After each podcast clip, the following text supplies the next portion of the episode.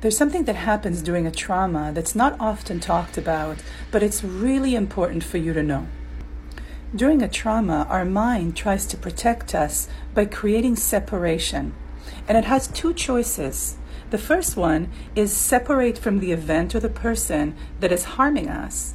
And the second is separate from ourselves when it's too difficult to separate from the person or event that is harming us, such as when we're a child and we need to rely on a caregiver, or when we're an adult and we want to stay as part of the group, then we separate from ourselves. This is called fracturing.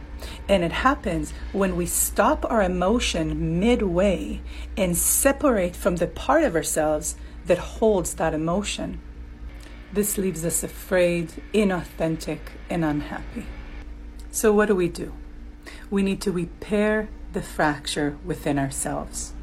And the way that we do that is by accessing that fractured part of ourselves, the part of ourselves that we've pushed aside and left behind in order to go on with life. Shortcast Club